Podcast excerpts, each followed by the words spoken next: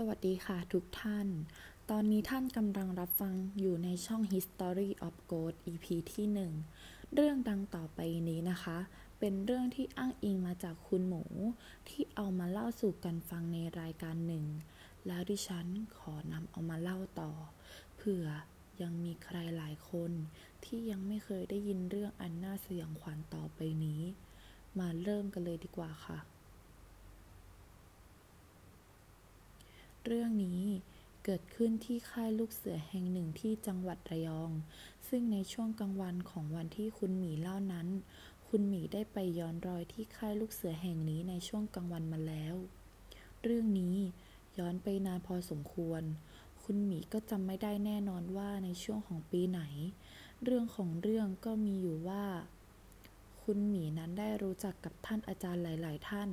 ด้วยนิสัยของคุณหมีนั่นเอง เป็นคนที่อัธยาศัยดี และสามารถที่จะเข้ากับเด็กๆได้ดี และก็เป็นศิษย์เก่าของโรงเรียนนี้ด้วย อาจารย์ก็มาถามคุณหมีว่า ช่วงประมาณสิ้นเดือนธันวาคุณหมีว่างไหม คุณหมีบอกว่าว่าง อาจารย์ก็บอกว่า เดี๋ยวช่วงสิ้นเดือนธันวาคมเนี่ยทางโรงเรียนจะจัดเด็กไปเข้าค่ายกัน คุณหมีช่วยมาคุมหน่อย คุณหมีก็บอกว่าโอเคตกลง แต่ขอมีเพื่อนไปด้วยสักสองสามคน คุณหมีก็ถามอาจารย์ต่ออีกว่า อาจารย์ครับ สถานที่นี่จะเข้าค่ายที่ไหน อาจารย์ก็บอกว่าที่ค่ายลูกเสือแห่งนี้ จุดจุดจุดคุณหมีก็เลยไปเซอร์เวยกันก่อน พอไปถึงก็จะเป็นภูเขาลูกหนึ่ง แล้วมีสถานที่เข้าค่ายลูกเสืออยู่บริเวณตีนเขา แต่ระยะที่ต้องเข้าไป ประมาณ 11 กิโลเมตร พอมองไปรอบๆ ก็เห็นความสวยปนกับความวงเวง อาจจะเป็นเพราะว่าอยู่ในป่าเขาทำให้ไม่ค่อยคุ้นชินสักเท่าไหร่ พอถึงวันที่เข้าค่าย คุณหมีก็ได้ไปร่วมด้วย วันแรกก็จะมีการรับน้อง ทาสี ลอดซุ้มประตูอะไรก็ว่าไปต่างๆ นานา แต่ก็ไปสะดุดอยู่อย่างหนึ่งก็คือ บ้านพักของอาจารย์เนี่ยมันค่อนข้างที่จะเก่า คุณหมีก็ถามอาจารย์ว่า ตอนที่อาจารย์มาติดต่อ เขาไม่มีการทำความสะอาดมาให้เลยหรืออย่างไร อาจารย์ก็บอกว่าไม่นะ ช่วงที่อาจารย์เข้ามาก็ต้องมาทำความสะอาดกันเอง จนกระทั่งถึงช่วงประมาณทุ่มสองทุ่ม ก็จะมีการออกเดินป่าตอนกลางคืน ก็จะเดินไปซุ้มนูนซุ้มนี้เดินสะพานเชือก และจะมีเด็กอยู่กลุ่มหนึ่งเป็นกลุ่มหมาป่า กลุ่มนี้จะเป็น กลุ่มที่รังท้ายสุด คุณหมีก็มีหน้าที่ไปปิดท้ายไว้ เพื่อไม่ให้เด็กหลงทาง ในระหว่างทางนั้น จะมีเชือกเส้นหนึ่งโยงตั้งแต่เชิงเขาเข้าไปในป่า แต่ระยะไม่ไกลมาก ระยะทางประมาณ 500 เมตรถึง 600 เมตร ในแต่ละจุดก็จะมีผู้ฝึกสอนและอาจารย์เฝ้าอยู่ในแต่ละจุด เด็กก็เดินเข้าไปเรื่อยๆ เรื่อยๆ ลักษณะการเดินของเด็ก ก็คือการเอาผ้าพันคอพันปิดตาไว้ แล้วก็ปล่อยให้เด็กเดินคำเชือกไป แล้วก็จะไปเข้าบ้านฤาษี เข้าบ้านผีสิง เด็กก็ร้องโวยวายตามประษาเด็ก ทีนี้ด้วยความที่คุณหมีชอบโวยวายอยู่แล้ว พอเวลาไปเจออะไรที่สนุกสนุก คุณหมีก็จะเพิ่มเติมเข้าไปด้วย ยิ่งเด็กร้อง คุณหมีก็ยิ่งแย่เพิ่มเข้าไปอีก ก็แกล้งทำเป็นเสียงผี เสียงคนแก่ เด็กก็ยิ่งร้องเข้าไปใหญ่ จนกระทั่งเด็กกลัวไม่กล้าที่จะเดินไปต่อแล้ว ก็เลยต้องเลิกกองเร็ว อาจารย์ก็บ่นคุณหมีนิดหน่อยประมาณว่า โห มีแกล้งเด็กจนชีลาดเลยนะเนี่ย กิจกรรมในคืนแรกค่อนข้างที่จะเลิกเร็วหน่อยประมาณสองทุ่ม ในคืนแรกก็แยกย้ายกันเข้านอน เต็นผู้ชายก็แยกเป็นเต็นผู้ชาย เต็นผู้หญิงก็จะแยกเป็นของผู้หญิงจะไม่รวมกัน ในคืนแรกเด็กที่เข้าส่วนใหญ่จะไม่ค่อยหลับกันสักเท่าไหร่ ด้วยความที่ตื่นเต้น สนุกสนานได้นอนนอกบ้านครั้งแรก คุณหมีก็เดินไปตรวจ พอไปเจอเด็กกลุ่มไหนที่ยังไม่นอน คุณหมีก็เดินไปสะกิดบอกให้นอนได้แล้ว ไม่งั้นเดี๋ยวผีหลอกนะ คุณหมีก็จะโยงข้อเรื่องผีตลอด จนตรวจเสร็จหมดทุกเต็นท์ทุกกลุ่มแล้ว คุณหมีก็กลับมาที่บ้านพัก อาจารย์ส่วนหนึ่งก็เล่นไพ่กัน อีกส่วนหนึ่งก็นั่งคุยกัน อีกส่วนหนึ่งก็นั่งทำกิจกรรมอะไรของเขาไปเรื่อยเปื่อย แต่ก็จะมีเด็กอยู่บางกลุ่มที่ยังไม่นอน ตอนนั้นคุณหมีก็เห็นแต่ก็เฉยๆแล้ว ไม่ได้ไปเตือนหรืออะไรแและตอนนั้นประมาณตีทุ่ม ก็มีเด็กคนหนึ่งเดินเข้ามาที่บ้านพักของอาจารย์ เดินมาหาคุณหมี แล้วพอมาเจอคุณหมีก็พูดว่า พี่มีเด็กที่ไหนก็ไม่รู้เข้ามานอนในเต็นท์ผม คุณหมีก็เลยถามว่าเด็กกลุ่มอื่นหรือเปล่า น้องเขาก็เลยบอกว่า ไม่ใช่นะพี่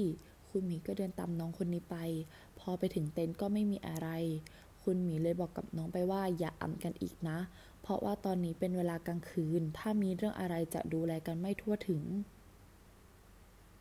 น้องคนนี้ก็บอกว่ามีคนมานอนในเต็นท์จริง ๆ นะครับพี่ เด็กในกลุ่มเขาก็ช่วยยืนยันว่ามีจริง ๆ คุณหมีก็ถามไปว่าลักษณะเขาเป็นอย่างไร เด็กกลุ่มอื่นหรือเปล่า เด็กๆเเขาก็ตอบมาว่า ถ้าเป็นเด็กกลุ่มอื่น เวลาอยู่ในโรงเรียนยังไงก็เคยเห็นหน้ากันบ้าง แต่เด็กคนนี้ไม่เคยเห็นหน้า และก็ใส่ชุดเครื่องแบบลูกเสือเต็มตัว ถึงขั้นที่ว่าใส่หมวกนอน ซึ่งผิดปกติมาก เพราะว่าในช่วงเวลานั้นเด็กๆก็จะใส่เป็นชุดลำลอง แล้วก็มีผ้าพันคอไว้เท่านั้นคุณหมีก็บอกกับเด็กๆไปว่าไม่มีอะไรหรอก พวกเองนะคิดมากกันเอง คุณหมีก็กลับมาบอกเรื่องนี้ให้อาจารย์ฟังตามสเต็ปครับ อาจารย์ก็บอกว่าเด็กมันคิดมากกันไปเอง หรือว่าแกล้งอำกันเท่านั้น พอรุ่งเช้าก็ทำกิจกรรมกันไปเรื่อยๆ แต่ด้วยความที่คุณหมีคาใจก็เลยเดินเข้าไปที่เด็กกลุ่มนี้ เด็กกลุ่มนี้มีอยู่ประมาณ 6-7 คนที่กำลังคุยกันถึงเรื่องเมื่อคืน แล้วคุณหมีฟังจากน้ำเสียงของเด็กๆ เลยรู้สึกว่าเด็กมันไม่โกหกแน่ ๆ คุณหมีก็เลยถามว่าเขามาเป็นแบบไหน เด็กคนนี้บอกว่าระหว่างที่เขานอนกันอยู่ เด็กคนนี้รูดซิปเต็นละมุดเต็นท์เข้ามาเลย แถมยังดึงผ้าห่มของเด็กมาห่มอีก คุณหมีก็เลยถามต่ออีกว่าลักษณะหน้าตาเป็นแบบไหน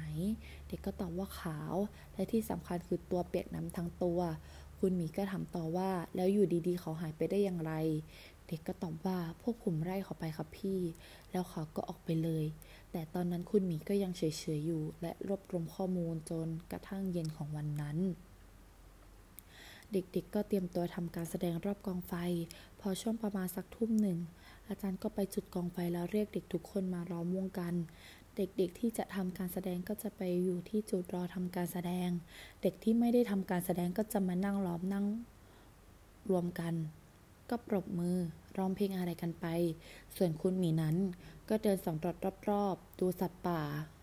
เพื่อไม่ให้เกิดอันตรายกับเด็กๆ และหัวหน้าของเด็กในกลุ่ม 6-7 คนนั้น เดินมาบอกคุณหมีว่า พี่ครับพี่ครับ กลุ่มผมเพื่อนหายไปสองคน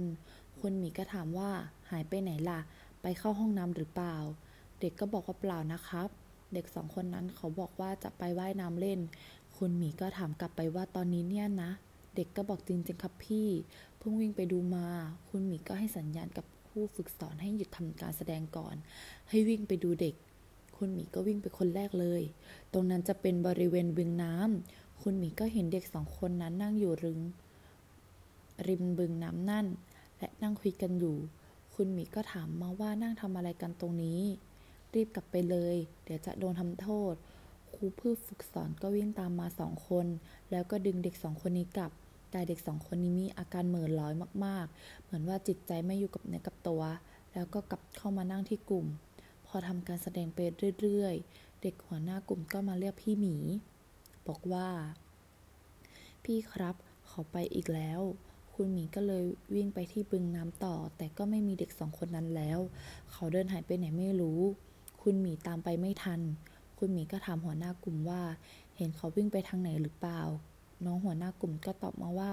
เด็กสองคนนั้นนั่งรังท้ายกลุ่ม แล้วเด็กสองคนนี้บอกว่าเดี๋ยวมานะมีเพื่อนเรียก หัวหน้ากลุ่มก็หันไปมองว่าใครเรียก แล้วก็เห็นหัวเด็กคนหนึ่ง ยืนอยู่ไกลๆ ใส่ชุดลูกเสือเต็มยศ มีหมวก มีไม้พลอง โบกมือเรียกสองคนนั้น จนสุดท้ายคุณหมีก็หายังไงก็หาไม่เจอ คืนนั้นก็หยุดการแสดงทั้งหมดเลย แล้วก็ให้เด็กไปรวมอยู่ในบ้านพักครูอาจารย์และผู้ฝึกสอน ก็ออกตามหากัน แต่ก็ยังไม่กล้าที่จะโทรบอกผู้ปกครองของเด็กทั้งสองคน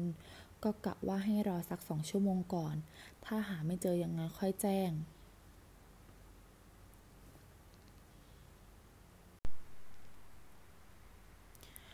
ค่อยเรียกคนภายนอกเข้ามาช่วย และตอนนั้นคนที่ตามหาก็มีไฟฉายคนละกระบอกออกตามหา แต่ความสว่างของไฟฉายนั้น ไม่พอ ทุกคนต้องค่อยๆคำไปหาไป เพื่อนคุณหมีก็ตะโกนเรียกในณช่วงเวลานั้นบรรยากาศมันกดดันมาก คุณหมีก็เลยให้อาจารย์ผู้ฝึกสอนขับรถกระบะเข้ามาข้างด้านใน แล้วก็ส่องไฟให้ได้มากที่สุด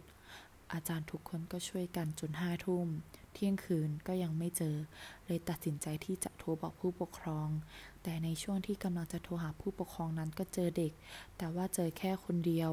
เขาอยู่ที่ฐานมุดดิน เขาไปนั่งร้องไห้อยู่คนเดียว ระยะทางห่างจากสถานที่แสดงรอบกองไฟประมาณ 600 เมตร คุณหมีก็เลยคว้าน้องกลับมาพร้อมกับพูดว่าเอ้น้องไปกับพี่ก่อน น้องเขาก็ร้องไห้งอแงตลอดทาง แล้วอาจารย์ส่วนหนึ่งก็ไปหาเด็กที่เหลืออีกคนหนึ่งก่อน ส่วนอีกคนหนึ่งที่คุณหมีจูงมือก็พากลับไปที่ห้องพัก แล้วก็สอบถามว่าเรื่องเป็นมายังไง อาจารย์ก็รุมถามกัน พอถูกรุมถามด้วยความเป็นเด็ก เด็กมันก็ยิ่งกลัว คุณหมีก็เลยให้อาจารย์คนอื่นๆออกไปก่อน คุณหมีเลยถามเด็กอีกทีว่า ไหนลองเล่าให้พี่ฟังสิมันยังไงเนี่ย ไม่มีใครว่าหรอก บอกพี่มาจะได้ช่วยได้ น้องเขาก็บอกว่าพี่เขาชวนหนูไปเล่นน้ำพอไปถึงฝั่งแล้ว หนูไม่เล่น พี่เขาก็เลยชวนไปเล่นฐานอื่น ไปมุดดิน ไปเดินสะพาน คุณหมีก็ถามต่อว่า แล้วน้องกล้าไปได้อย่างไร น้องก็บอกว่าหนูก็ไม่รู้เหมือนกันพี่ รู้แค่ว่าหนูอยากไปเล่นกับเขามาก คุณหมีก็เลยถามว่า เราอีกคนนึงไปไหน น้องบอกว่า พี่คนนั้นขอพาไปในป่าลึก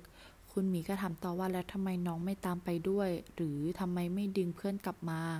น้องบอกว่า ตอนที่เดินไปน่ะ หนูกลัว หนูได้สติขึ้นมา หนูเลยวิ่งหนีกลับเข้ามา ทีนี้อาจารย์ก็โทรแจ้งผู้ปกครองของเด็กอีกคนนึงแล้ว แจ้งตำรวจ อาสาสมัครชาวบ้านก็ช่วยกันลงแรงหาเด็กอีกคนนึงกันต่อจนถึงตีสองตีสามก็ยังไม่เจอ คุณหมีก็คิดในใจตอนนั้นเฟลมาก รู้สึกเรื่องใหญ่แน่ ๆ อาจารย์ก็น่าซีดกันทุกคน พ่อแม่เด็กนั้นมาถึงก็หาไปด้วยกันดักพวกอาจารย์ไปด้วย ก็ช่วยกันหาจนอาสาสมัครชาวบ้านแถวนั้นเขาพูดมาว่า ลองบนบานสารกล่าวยายดู อาจารย์ผู้ฝึกสอนก็ลองทำโดยไม่รู้ว่าคืออะไร แต่ว่าแทนที่จะเจอก็ยังไม่เจออยู่ดี รอจนถึงเช้าประมาณหกโมงกว่า จากงานสนุกรื่นเริง จากการเข้าค่าย กลายเป็นกล่อยไปเลย มันไม่มีความหวัง จนสุดท้ายมีลุงคนหนึ่งเขาขี่สามล้อมา เขามาบอกในค่ายว่าหาเด็กกันอยู่ใช่ไหม อาจารย์ผู้ฝึกสอนบอกว่าใช่ลุง ลุงก็บอกว่าอยู่วัดเนี่ยไปดู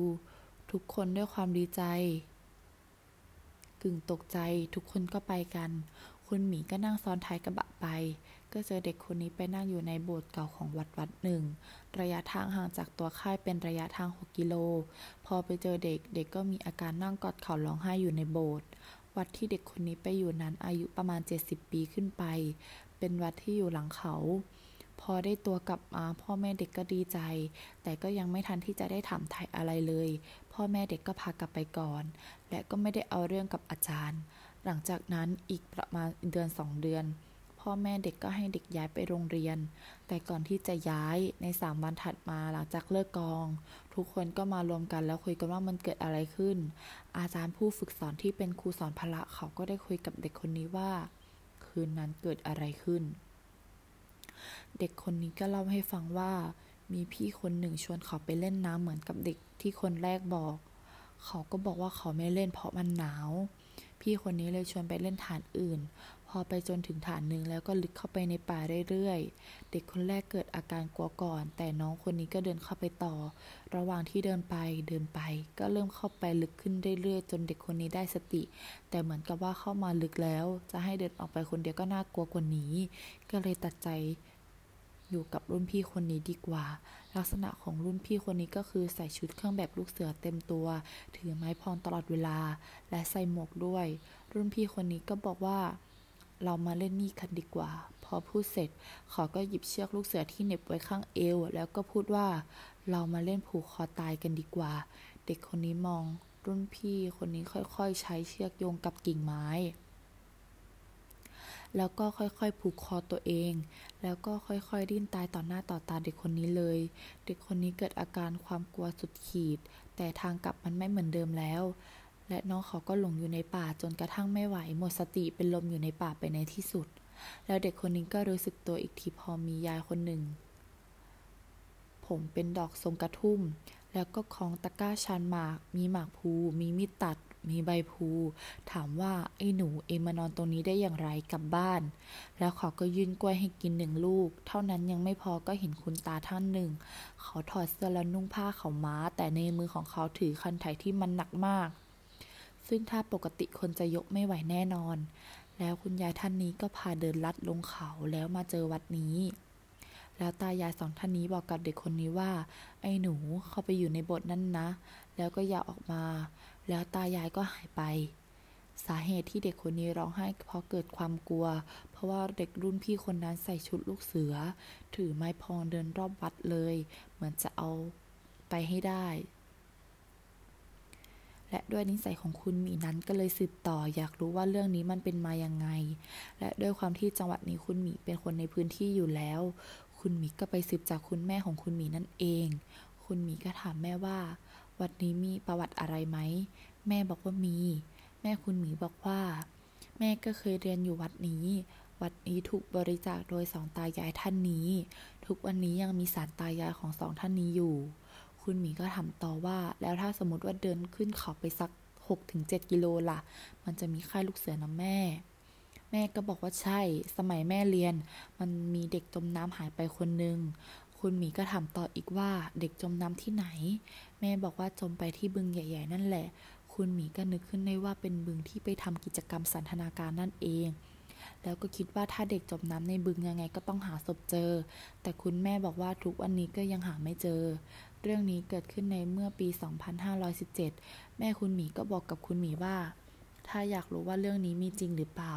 ลองไปที่หลังเขานะ ขึ้นเขาและลงเขาไปด้านหลัง จะไปตามทางเรื่อยๆ จะเห็นรูปปั้นลูกเสือคนนี้อยู่ และคุณหมีก็ขี่มอไซค์เข้าไปดู ไปกับเพื่อนคนหนึ่ง แล้วไปเจอจริง ๆ เป็นรูปปั้นใส่ชุดลูกเสือเป็นปูนเต็มตัว และด้านหลังมีชื่อผู้ที่สร้าง ผู้ที่รับผิดชอบในเหตุการณ์นั้น และพศ 2517 ก็เหมือนกัน หลังจากที่ คุณหมีได้บอกว่าเพิ่งไปย้อนรอยว่าสถานที่ทุกวันนี้เป็นแบบไหนแล้ว ปรากฏว่าค่ายลูกเสือที่ปล่อยร้างไปแล้ว แต่รูปปั้นนี้ยังอยู่ ในระหว่างทางที่คุณหมีนั้นเอาโทรศัพท์ยื่นไปถ่ายรูป ไม่ว่าจะด้านซ้ายหรือด้านขวาก็จะเจอแต่สารที่เอามาทิ้งข้างทาง เรื่องเราก็มีประมาณนี้ครับสำหรับค่ายลูกเสือ แต่จะมีรายละเอียดอื่น ๆ อีกเพิ่มเติมคือที่คุณหมี คุยกับพี่แจ็คผู้จัดรายการหนึ่งตอนที่อาสาสมัครชาวบ้านมาบอกให้ อาจารย์ลองบนบานขอตายายดู แล้วอาจารย์ก็ทำเหมือนกับว่าคุณยายท่านรับรู้ แล้วก็ไปช่วยน้องคนนั้นจากรุ่นพี่ที่ใส่ชุดลูกเสือที่เหมือนกับว่าจะให้น้องคนนั้นไปเป็นตัวตายตัวแทน และรุ่นพี่คนนั้นจมน้ำอยู่ในบึงที่เป็นบึงปิด ไม่สามารถที่จะลอยไปไหนได้ ยังไงหาเจอ แต่ว่าตั้งแต่ปี 2517 จนถึงวันนี้ก็ยังหาศพไม่เจอ ตอนที่คุณหมีย้อนรอย แถวนั้นก็มีบ้านถูกสร้างขึ้นแล้ว คุณหมีเลยไปถามว่ารู้ เรื่องของลูกเสือที่จมน้ำบ้างไหม คนที่บ้านนั้นก็บอกว่าทุกวันนี้ยังมีเด็กเคาะประตูหน้าบ้านเพื่อบ้าขอนอนด้วยอยู่เลย ซึ่งไม่ใช่เด็กในหมู่บ้านแน่ๆ และตำนานเล่ากันมาว่าเด็กคนนี้เมื่อกลายเป็นวิญญาณก็ยังมีความดื้อความสนอยู่ ส่วนสองตายายท่านนี้ก็จะเป็นคนคอยกำราบ เพื่อไม่ให้มันหลอกหลอนชาวบ้านในบริเวณนั้น คุณมีถามแม่ต่อว่าแล้วเด็กคนนี้จมน้ำได้อย่างไร แม่บอกว่ามีคนชวนไปเล่นน้ำกลางคืนเหมือนกัน ต่อมาหลังจากที่คุณหมีโทรมาเล่าในรายการหนึ่งนั้น คุณหมีก็ได้ไปหาข้อมูล โดยการไปสอบถามทั้งคุณแม่ ทั้งคนที่รู้จักค่ายลูกเสือแห่งนี้ แต่ว่าเป็นจุดเริ่มต้นของค่ายลูกเสือแห่งนี้ ก็คือว่าหลังจากอาทิตย์นั้น คุณหมีก็ไปหาข้อมูลเพิ่มเติม โดยที่เริ่มถามคุณแม่ต่อว่าจุดเริ่มต้นของเรื่องนี้มันเป็นยังไง แม่คุณหมีบอกว่าจริง ๆ แม่ไม่ได้ไปเข้าค่ายที่นี่หรอกนะ แต่เป็นช่วงพอสอนนั้นเพิ่งจะเอาหลักสูตรลูกเสือเป็นวิชาเข้ากระทรวงศึกษาธิการเมื่อราวๆ2516 แต่ก่อนหน้านั้นก็จะมีแค่ลูกเสือชาวบ้าน หลังจากนั้นกระทรวงศึกษาธิการจึงนำหลักสูตรลูกเสือเข้าไปในโรงเรียน ซึ่งในช่วงพศ 2516 นั้น การเดินทางไปไหนมันยากลำบาก ในโรงเรียนโรงเรียนหนึ่งต้องเป็นคนที่มีฐานะจริง ๆ ถึงจะได้เล่าเรียน สมัยนั้นก็จะมีป .1 ถึงป .7 ป .8 ตอนนั้นแม่ของคุณหมีอยู่ชั้นป .5 แต่ว่าในนั้นขอไม่ให้เด็กอายุที่น้อยกว่าเกณฑ์เข้าค่าย หรือเข้ากิจกรรมลูกเสือ ฉะนั้นก็จะเป็นรุ่นที่ป .6 ป .7 ที่จะได้ไปทำกิจกรรมครั้งนี้ คุณหมีก็เลยถามต่อว่า ในเมื่อแม่ไม่ได้เข้า แล้วใครเข้าล่ะ แม่พอจะมีเพื่อนรุ่นพี่ในยุคนั้นไหม แม่คุณหมีก็ตอบกลับมาสองอย่าง ถ้าแม่ย้ายบ้านก็ตายกันไปเกือบหมดแล้ว เพราะว่าในเหตุการณ์ครั้งนั้น คุณยายของคุณหมีมีอาชีพขายข้าวแกง คนในครึ่งตำบลของที่ที่คุณหมีอยู่ต้องได้กินข้าวแกงฝีมือยายของคุณหมี ฉะนั้นคุณยายเลยได้มีโอกาสได้ไปขายข้าวแกงที่กองลูกเสือ ในช่วงยุคนั้นการเข้าค่ายลูกเสือจะมีเข้าค่ายไม่ถึง 30 คน แม่คุณหมีก็เลยร้องให้ไปดูป้าท่านหนึ่ง ซึ่งเป็นรุ่นพี่ของแม่คุณหมีสักประมาณสองปี เขายังอยู่ในเหตุการณ์ แต่ไม่รู้เขายังอยู่ที่เดิมไหม คุณหมีก็เลยขี่มอเตอร์ไซค์ไปหา ปรากฏว่าเจอคุณป้าท่านนี้ยังอยู่ที่เดิม ป้าท่านนี้ ชื่อว่าป้าสำรวย คุณหมีเลยลองชวนคุย จนกระทั่งป้าพูดว่า โอเคหมีอยากรู้เรื่องนี้นักใช่ไหม เดี๋ยวป้าจะเล่าให้ฟังป้าสำรวยเริ่มเล่าว่าคนที่เห็นจะจะคาตาก็เลยคุณยายของคุณหมี แต่คุณ มีก็แปลกใจทำไมยายถึงไม่เล่าเรื่องนี้ให้ฟังเลย แต่คุณหมีกลับไปถามยายก็ไม่ได้แล้ว เพราะยายได้เสียชีวิตไปแล้ว ป้าเลยเล่าให้ฟังว่าในช่วงปีพศนั้น ก็เริ่มมีกิจกรรมเข้าค่ายลูกเสือแล้ว เด็กบางคนก็ได้ไป บางคนก็ไม่ได้ไป โดยการเอาเด็กที่ไปเข้าค่ายลูกเสือร่วมไปกับลูกเสือชาวบ้าน มาร่วมสันทนาการกัน ซึ่งในพื้นที่ในสมัยนั้นก็ไม่มีพื้นที่มาก ทางผออโรงเรียนในยุคนั้น ก็เลยเล็งไปที่ภูเขาลูกนี้ เลยพาคนทั้งหมดไปที่ภูเขาลูกนี้ การเข้าค่ายในตอนนั้นก็เป็นสองวันหนึ่งคืนเท่านั้น โดยมีเด็กรุ่นราวเขาเดียวกับป้า มีอยู่แค่ประมาณ 15 คนยาของคุณหมีมีหัวการค้า เลยบอกแม่คุณหมีว่าเราต้องไปขายข้าวแกงที่ค่ายแห่งนี้ ม่และยายก็ได้ทำข้าวแกงไปเป็นหม้อๆแล้วใส่รถเข็นไปขาย ในช่วงวันนั้นก็มีเด็กนักเรียนประมาณ 15 คน ลูกเสือชาวบ้าน 3-4 คน และมีผู้ฝึกสอนรวมถึงผู้อำนวยการโรงเรียน รวมแล้วไม่ถึง 30 คน ส่วนยายก็ไปถึงก็ไปขายข้าวแกงเลย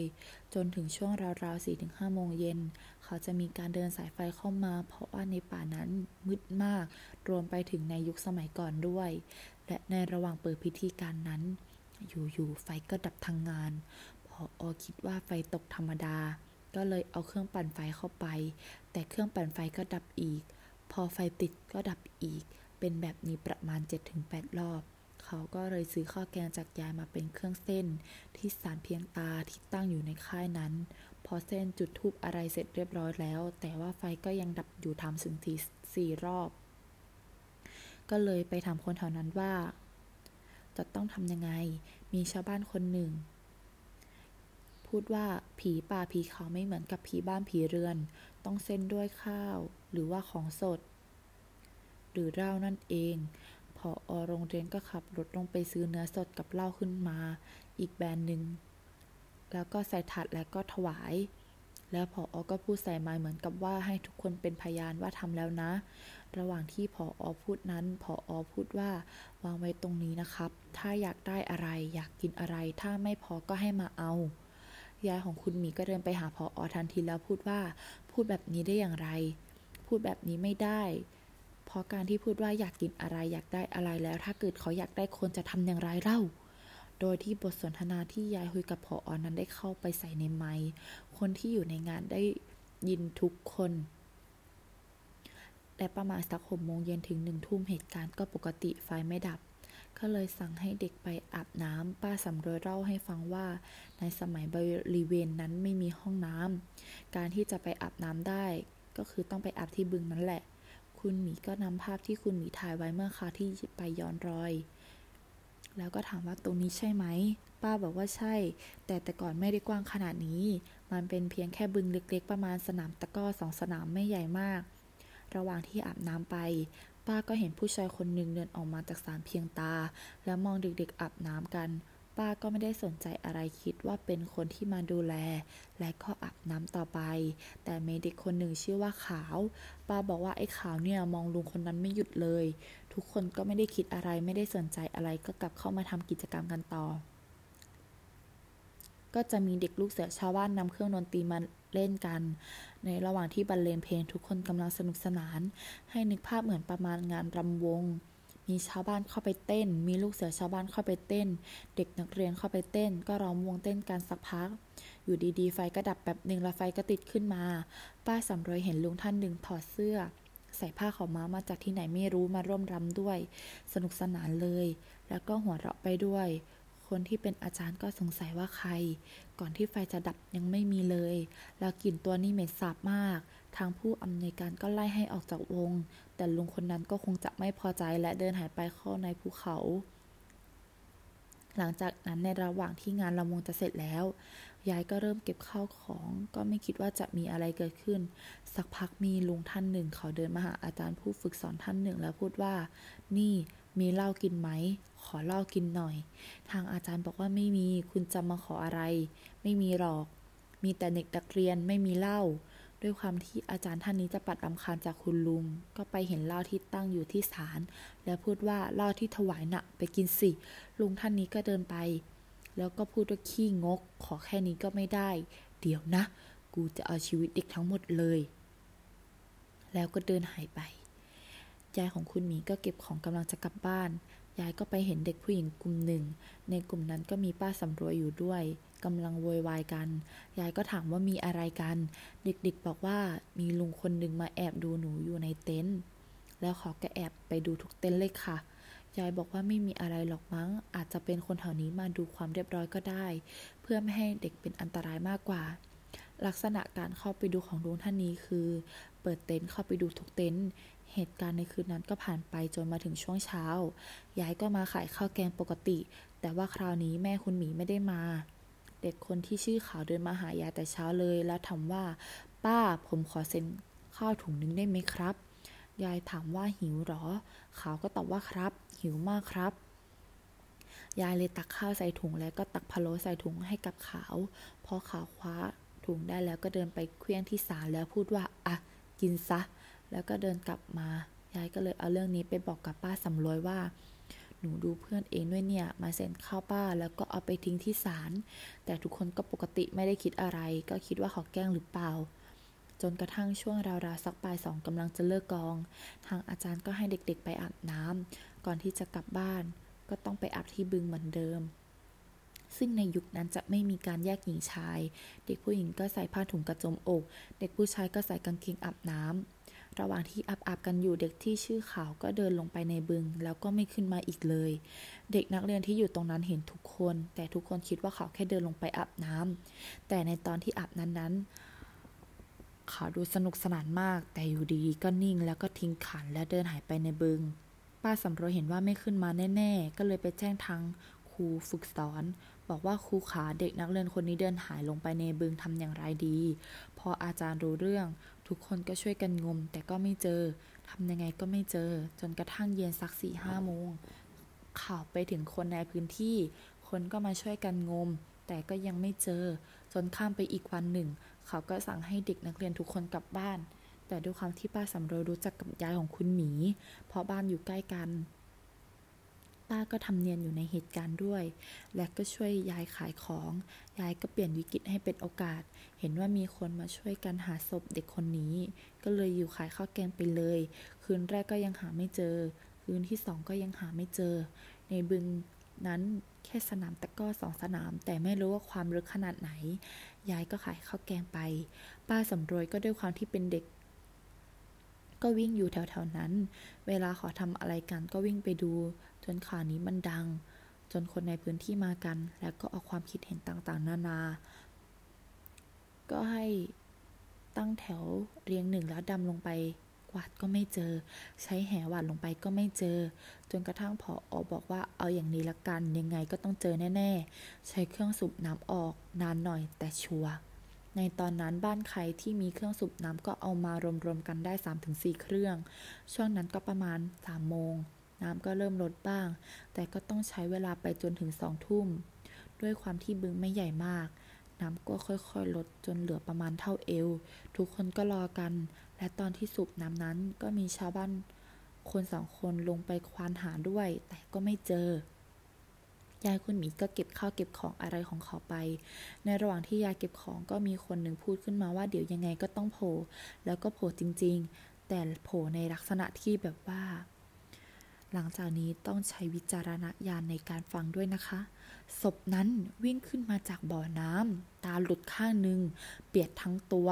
ชนข้าวแกงของยายกระจาย แล้วก็วิ่งหัวเราะดีใจใหญ่ หายเข้าไปในป่า ทั้งป้าสำรวยทั้งยายคุณหมี รวมถึงทุกๆ คนเห็นคาตา ตรงนั้นอยู่กันประมาณ 15-16 คน พอทุกคนเริ่มตั้งสติกันได้ก็เริ่มจับกลุ่มกัน ถามว่าไอ้สิ่งที่เห็นน่ะ ใช่ศพที่ตามหาหรือไม่ ยายก็บอกว่ายังไงก็ใช่ ส่วนป้าสำรวยก็ตาค้าง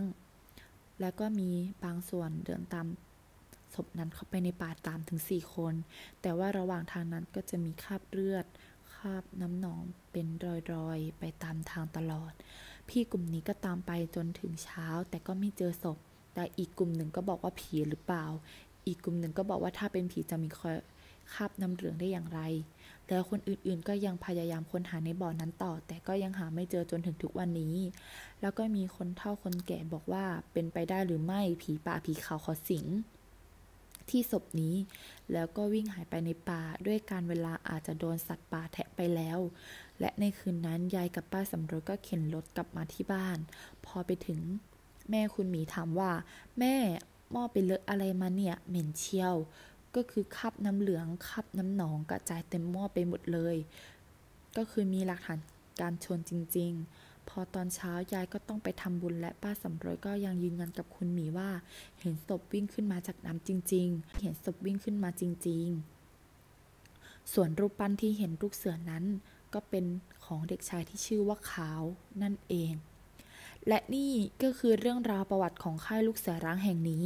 ขอขอบคุณคุณหมีที่มาแชร์ประสบการณ์อันน่ากลัวให้ฟัง โปรดใช้วิจารณญาณในการฟังสำหรับท่านใดที่ฟังอยู่มาตั้งแต่ต้นจนจบ ก็ขอขอบคุณค่ะ EP ต่อไปจะเป็นประวัติสถานที่ไหนจะน่ากลัวขนาดไหน ต้องมารอฟัง EP หน้าสำหรับวันนี้ขอลาไปก่อน สวัสดีค่ะ